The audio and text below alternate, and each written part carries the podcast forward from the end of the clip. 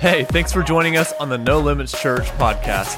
Here at No Limits, we are on a mission to make a difference in the lives of others. We want to help people know God, find freedom, and discover purpose. It's a journey, and we're all walking it together.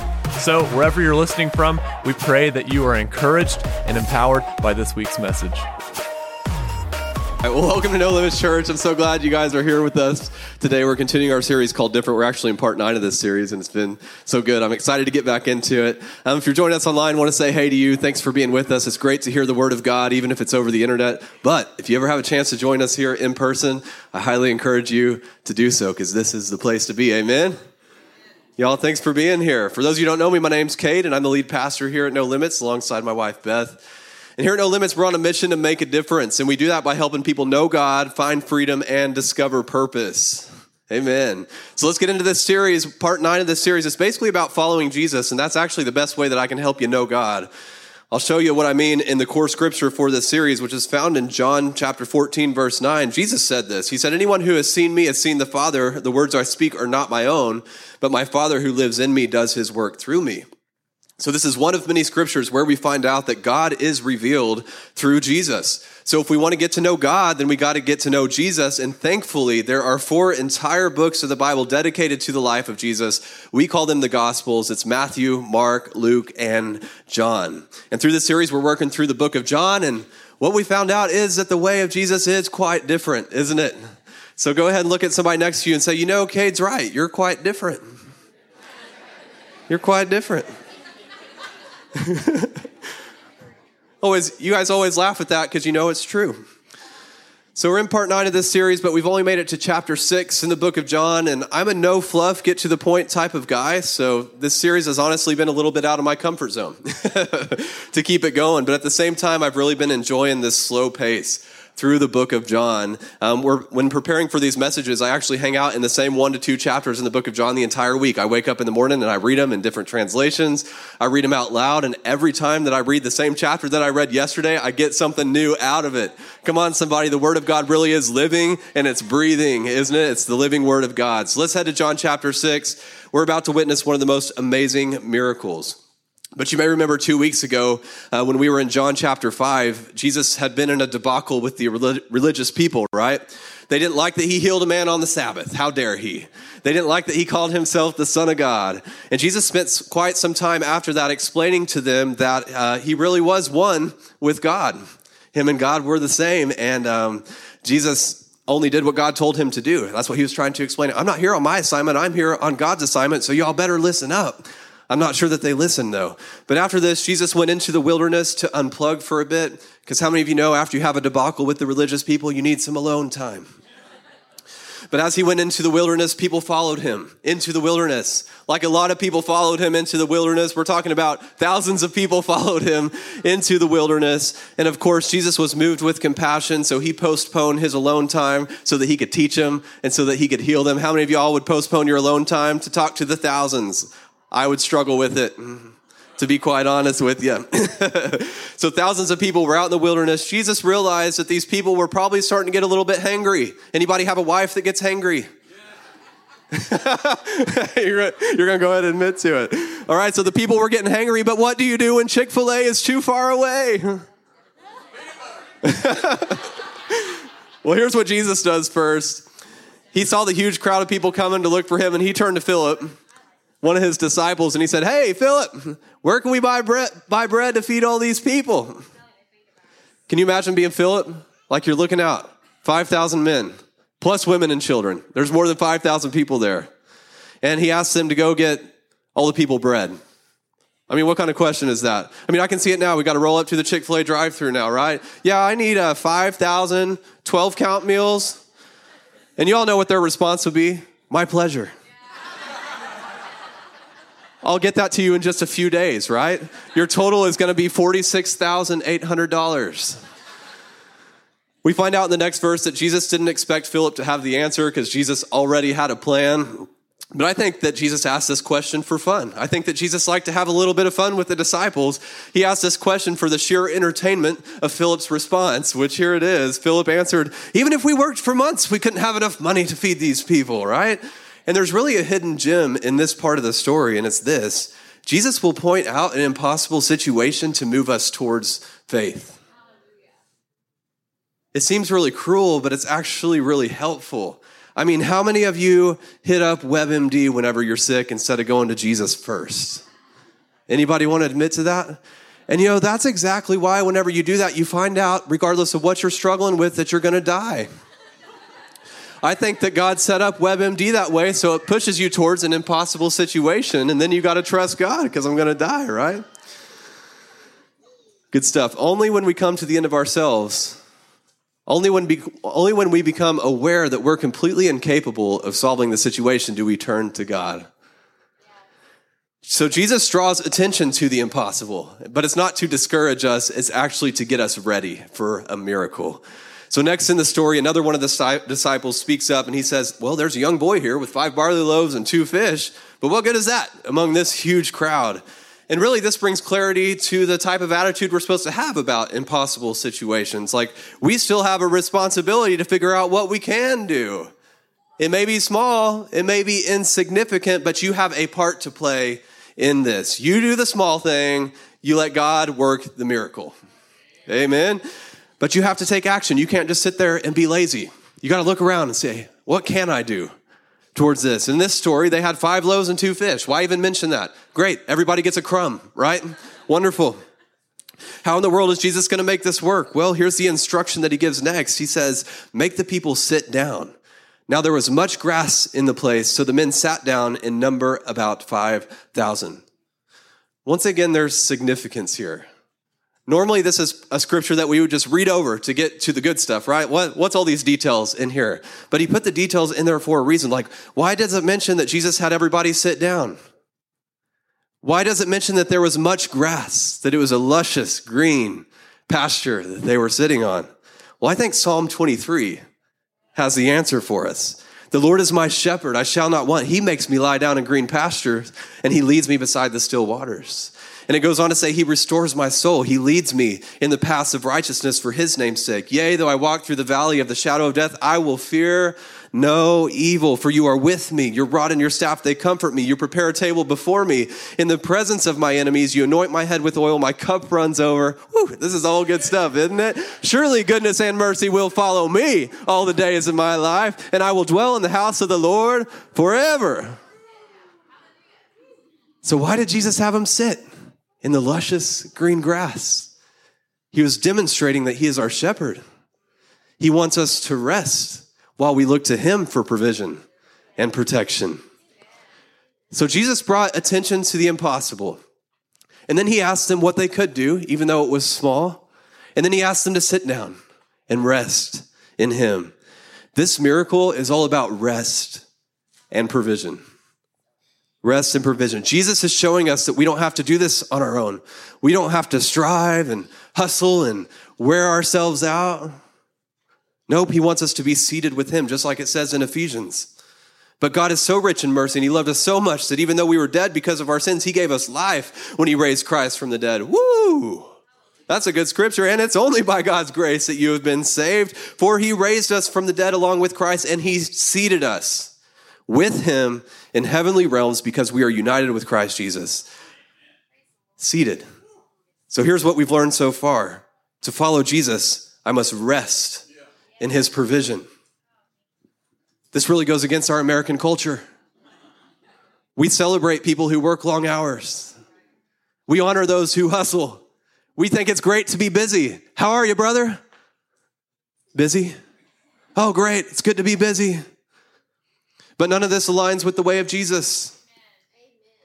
When all we do is worry about the next house, the next car, the next raise, the next paycheck, or where the next meal is going to come from, do we ever hear God in all that frenzy, in all that motion? This would be like going on a hike with my wife. And and I take off running because I'm so obsessed with getting to the end of the trail. But she's walking, she's enjoying her surroundings, listening to the birds. And at first, like she starts to talk to me while I'm running off. And at first I can hear her, but I can't understand her. It doesn't take long before I'm too far ahead of her. And I can't hear a word that she's saying. She's just back there talking to herself. Well, this is most of us with God. God's pace is walking. Take a look. Ephesians 2:10 For we are his workmanship created in Christ Jesus for good works which God prepared beforehand that we should walk in them. So God's on a walk. Most of us are running. Occasionally we catch a glimpse of him when we're lapping him on the trail, right? Just long enough for hear him to say, "Hey, son, daughter, will you rest in me?" Nope, got to go, Jesus. Got to go. In a hurry. And there's a quote out there that relates to what we're talking about. You probably heard this before. If the devil can't make you sin, he'll make you busy. Anybody heard that one? And it seems right, it seems accurate, but it's actually a cop out. The devil doesn't make you do anything. Sure, he can tempt you, but get, get this you are the one who decides to be busy. You are in control of your time, only you. So if you need to change your pace, I want you to go home look yourself in the mirror and say, Boy, you got a problem. You need to slow down your pace. And if you're looking for a place to start, I recommend implementing one full day of rest every week. The Bible calls this Sabbath. Or if you want to go back to the original language, Shabbat. Our girls actually wake up on our Sabbath and they say, Today's Shabbat. I'm like, cool. They know another language. And Beth and I started practicing Sabbath at the beginning of last year, and we still do it today. We don't look at our phones. We, we don't have a schedule or an agenda. We just wake up and we relax and we go with the flow, and it's a beautiful day. And our Sabbath is on Monday. Um, traditionally, Sabbath is on Saturday. Some people get hung up on the day that it's supposed to be. If, if that's you, just have it on Saturday. That's fine. Just don't fuss at me for having it on Monday, because that's when I'm having mine. But the first few weeks, uh, the people that I work with, they would call me on my Sabbath, which is Monday, but I don't look at my phone on the Sabbath, so I didn't see that they called until the next day. And I was like, oh, so and so called. I'd call them back and be like, hey, sorry for the delay. Yesterday was my Sabbath. I don't look at my phone on the Sabbath. And at first, people are like, what? You're going to take an entire day every week and you're not even going to look at your phone? And I'm like, yeah, like you should try it. like it is so good. It is so awesome. So it took some time and some explaining, but now most everybody respects the fact that I'm going to have Sabbath on Monday, whether you like it or not. That's just how it's going to go. And you know how many times this has ruined a work project that I waited until the next day to respond? We've been doing this over a year. You know how many times it's ruined a work project? Never. Turns out what feels like an emergency rarely is. And you think you're so important that you got to be available all the time? Well, I'm about to show you. Jesus wasn't even that important. All right. Hate to burst your bubble.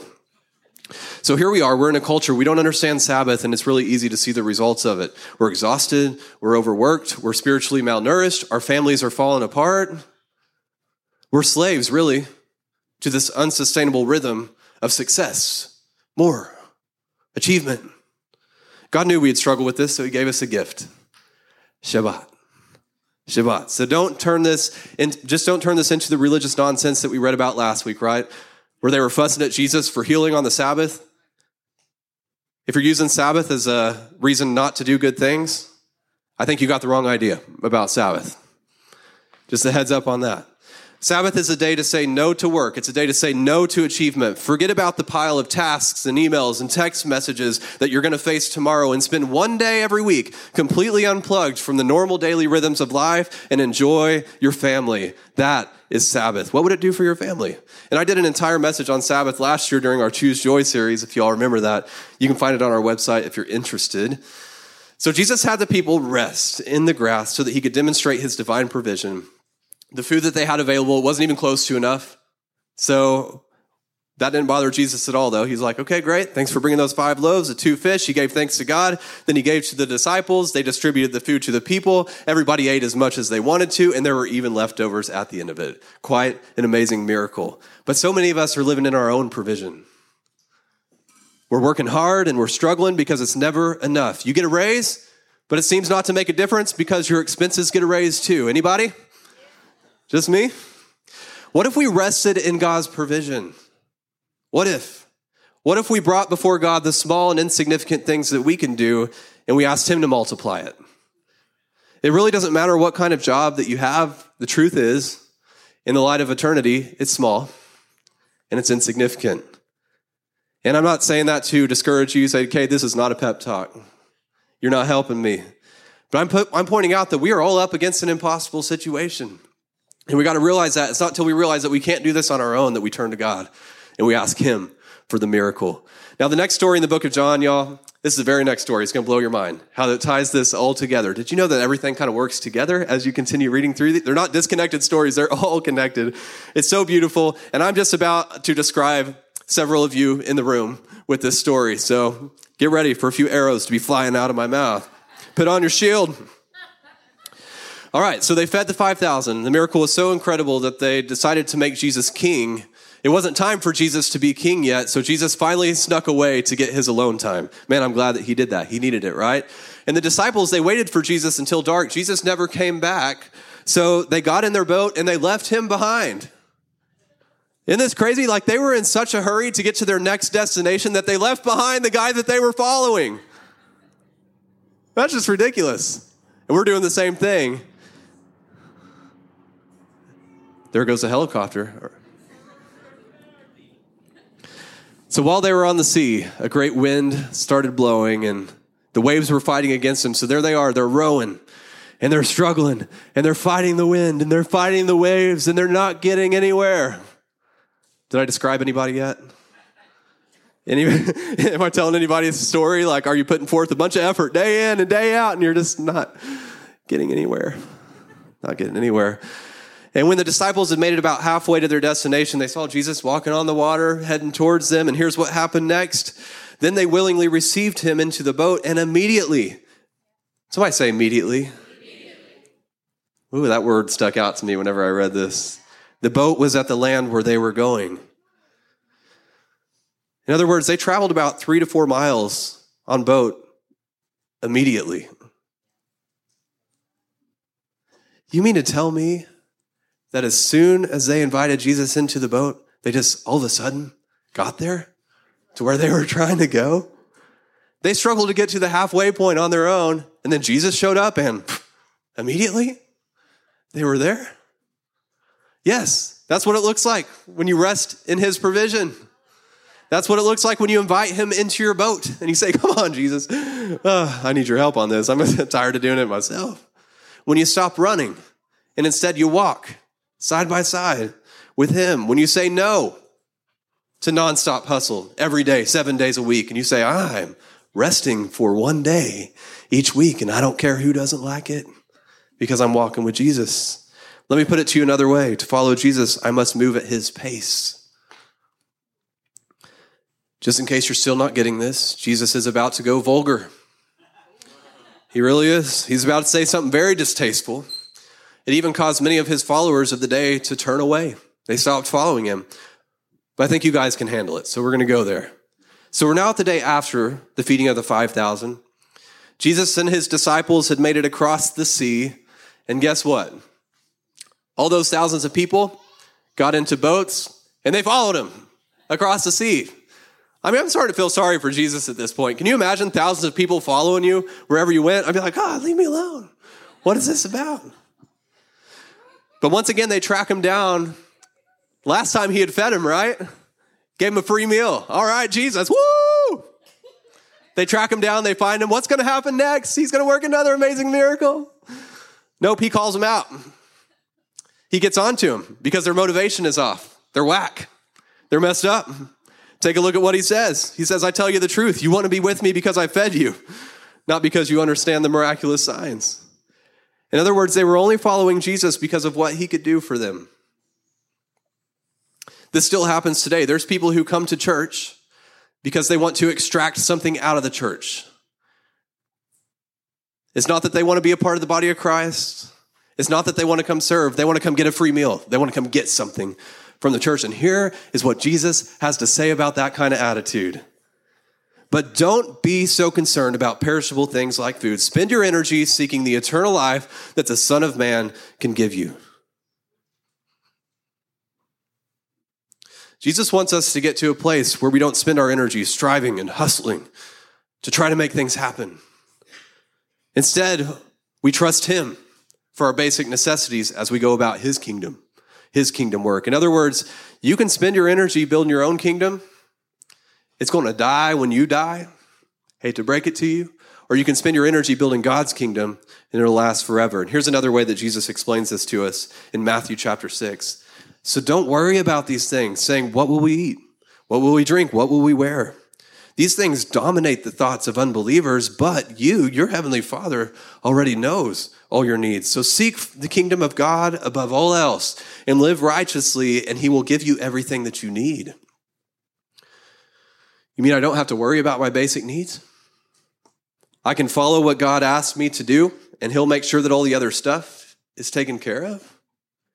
But notice there's a condition. There's lots of people out there who think that God's going to take care of them regardless. But the truth is, you have to seek the kingdom of God above all else and what? Live righteously. And then you'll have everything that you need. Come on, somebody. This is a good life, isn't it? And yet we struggle with it. I mean, how, how do we envision this kind of life? How does modern American Christianity envision this life? Quitting your job, sitting at home all day, trusting God to put food on your table? Or how about living a nomadic lifestyle where you just bum off everybody else for your basic needs? No, I'm sorry to break it to you, but this is not a license to be lazy. If we want to talk about laziness, if you don't work, you don't eat. That's what the Bible has to say about that. But here's what it means to follow Jesus, I must seek God first. And I'm going to share my journey with you to help you understand. I like to work. I thrive off of accomplishment. Like if I didn't have a family, I'd work all day, every day, and I'd at least skip one meal a day to make sure that I could get more work done. That's the kind of life that I'd be living if I didn't have a family. And there's been so many times in my life where I was literally working that hard. And the problem was the harder I worked, the more I had to do. The harder I worked, the more I had to do. I never got caught up. I was always behind. On top of this, when you fill yourself with accomplishment, just like anything, drugs, you need a bigger hit. And so the accomplishment that used to fulfill me no longer did. So I needed more and I needed bigger accomplishments. It never ended. And I would cycle. Like there would be weeks where I felt like the greatest man on earth. Like, look at what I've done. Look at what I'm accomplishing. Just followed by two weeks later, I feel like I was on the verge of failure. Like, this is all going to fall apart. What's going to happen? And then I would cycle in and out, in and out. Success, failure, success, failure, success, failure. And my wife appreciates that I work hard, but she doesn't appreciate overworking. What's the point of working hard for money that we can't even enjoy together because I'm always working, right? Thankfully, I found my way out, and when I, it's when I started paying attention to the way Jesus lived his life. I mean, this guy was never in a hurry. His best friend, Lazarus, they tell him that he's sick and that he's dying. You'd think Jesus would just run off to go heal him, hurry, super fast before he dies. Nope, Jesus just hangs out where he was. He waits for days. Lazarus dies. Of course, he goes and raises him from the dead, but you couldn't hurry Jesus for nothing. Lazarus is dying. I know. Just let, just let him die. I'll be there in a minute.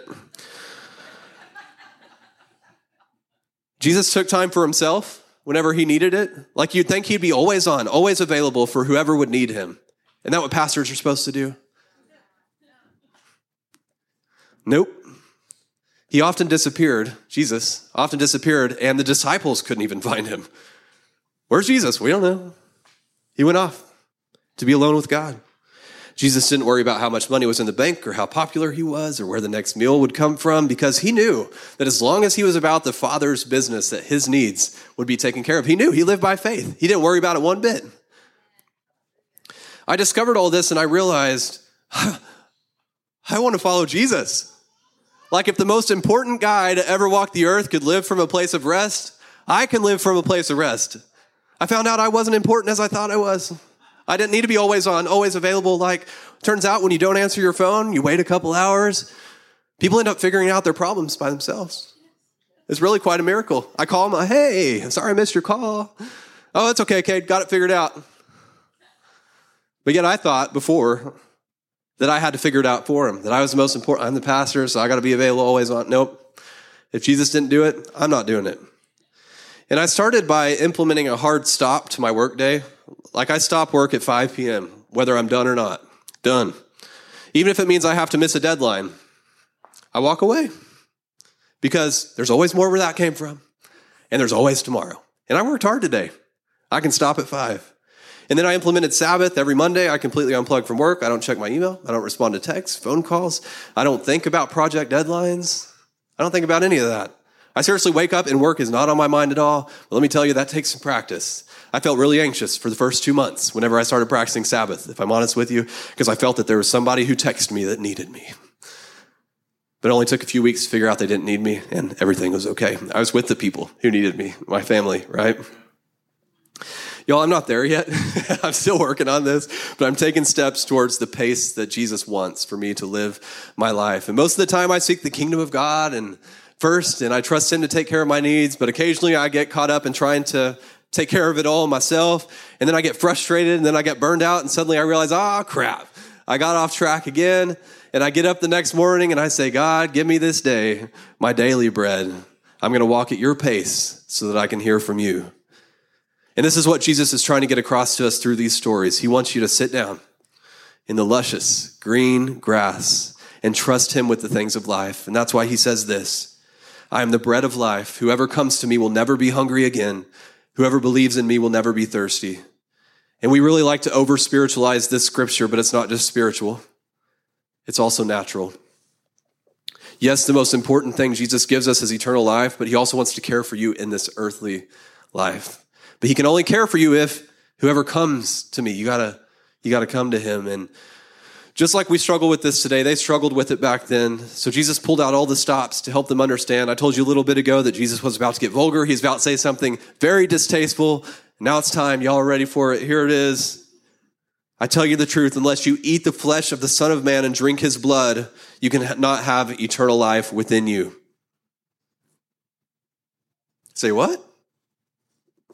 Thankfully, this is symbolic, otherwise, we'd all be sunk. I mean, not only do none of us want to be cannibals, at least I hope not, but it was over 2,000 years ago that Jesus was here in the flesh. There wouldn't be any flesh left for us, so we would be sunk, right?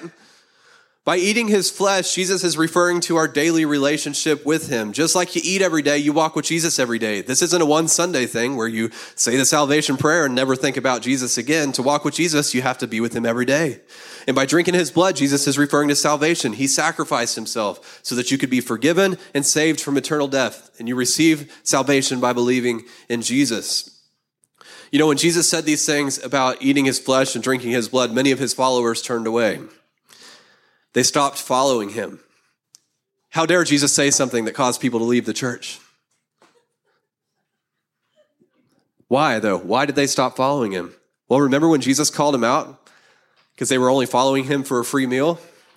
He starts talking about cannibalism. All of a sudden, they don't care about his food anymore. We're out of here. Jesus is not your sugar daddy.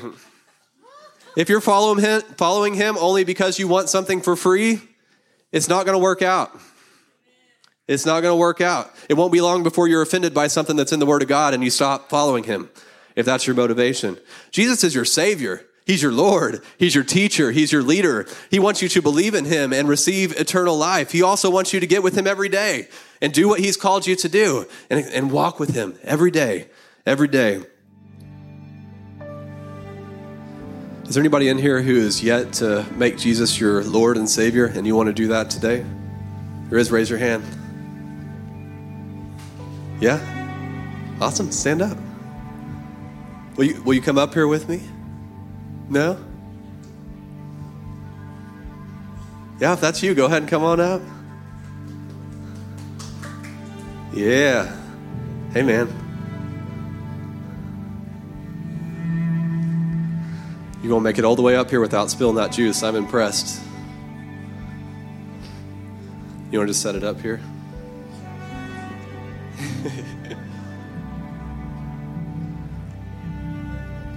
All right, this is Parker. Come on over here so they can see you. He's decided today that he's going to make Jesus the Lord of his life. So I'm going to hand you the mic, and you can just tell him, all right? You can repeat after me. You say, Jesus, Jesus, I make you my Lord. I make you my Lord. I will follow you. I'll follow you. Thank you Thank, for forgiving me. thank you and forgetting me. Amen. Amen. Amen. Thanks, man. Amen. Yeah, let's celebrate with him. Amen. You'll find in Acts that the next thing that he wants you to receive after salvation is the filling of the Holy Spirit. Because once you receive salvation, that's great. You know, that's for you. You sealed your eternity with Jesus in heaven. But then he has an assignment for you. He wants you to go out, He wants you to reach other people, and you can't do that very well by yourself. Sure, you could strive and hustle and make no progress, but none of us wants to do that. We need power from heaven, and that's what the Holy Spirit is for. He wants us to be baptized in the Holy Spirit so that we can have the power that we need to do what He's called us to do. Is there anybody who has not received the power of the Holy Spirit, the baptism of the Holy Spirit, and you want to do that today? Go ahead and raise your hand for me. Okay, awesome. I always want to make that invitation. And Lord, we thank you for everything that you've done. We thank you for your sacrifice. We thank you that you rose again and that we rose with you and that here we are seated above in heavenly places. Right now, we're not waiting for that. That's where we are right now. We're seated with you in heavenly places. And I ask that you give us a deeper, a greater realization of that. That we don't get caught up in the things of this world, but that we realize we're not of this world. We're in it, but we're with you. We're of you. We have your power working in us and through us to accomplish infinitely more than we could ask or think. Lord, we want to move at your pace, walk at your pace, be with you, walk with you, because we know that's the most effective thing that we can do. There's no amount of striving and hustling that compares to walking with you.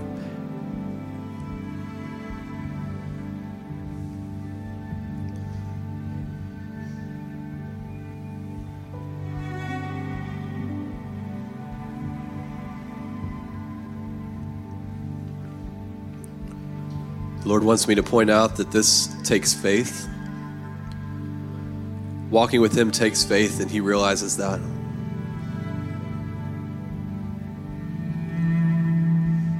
And your first step may seem small and it may seem insignificant, but it's just going to be one step of many to this incredible, restful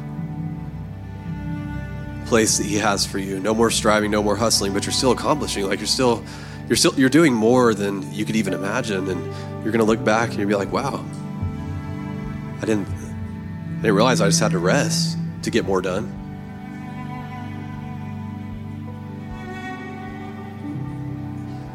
That's the miracle.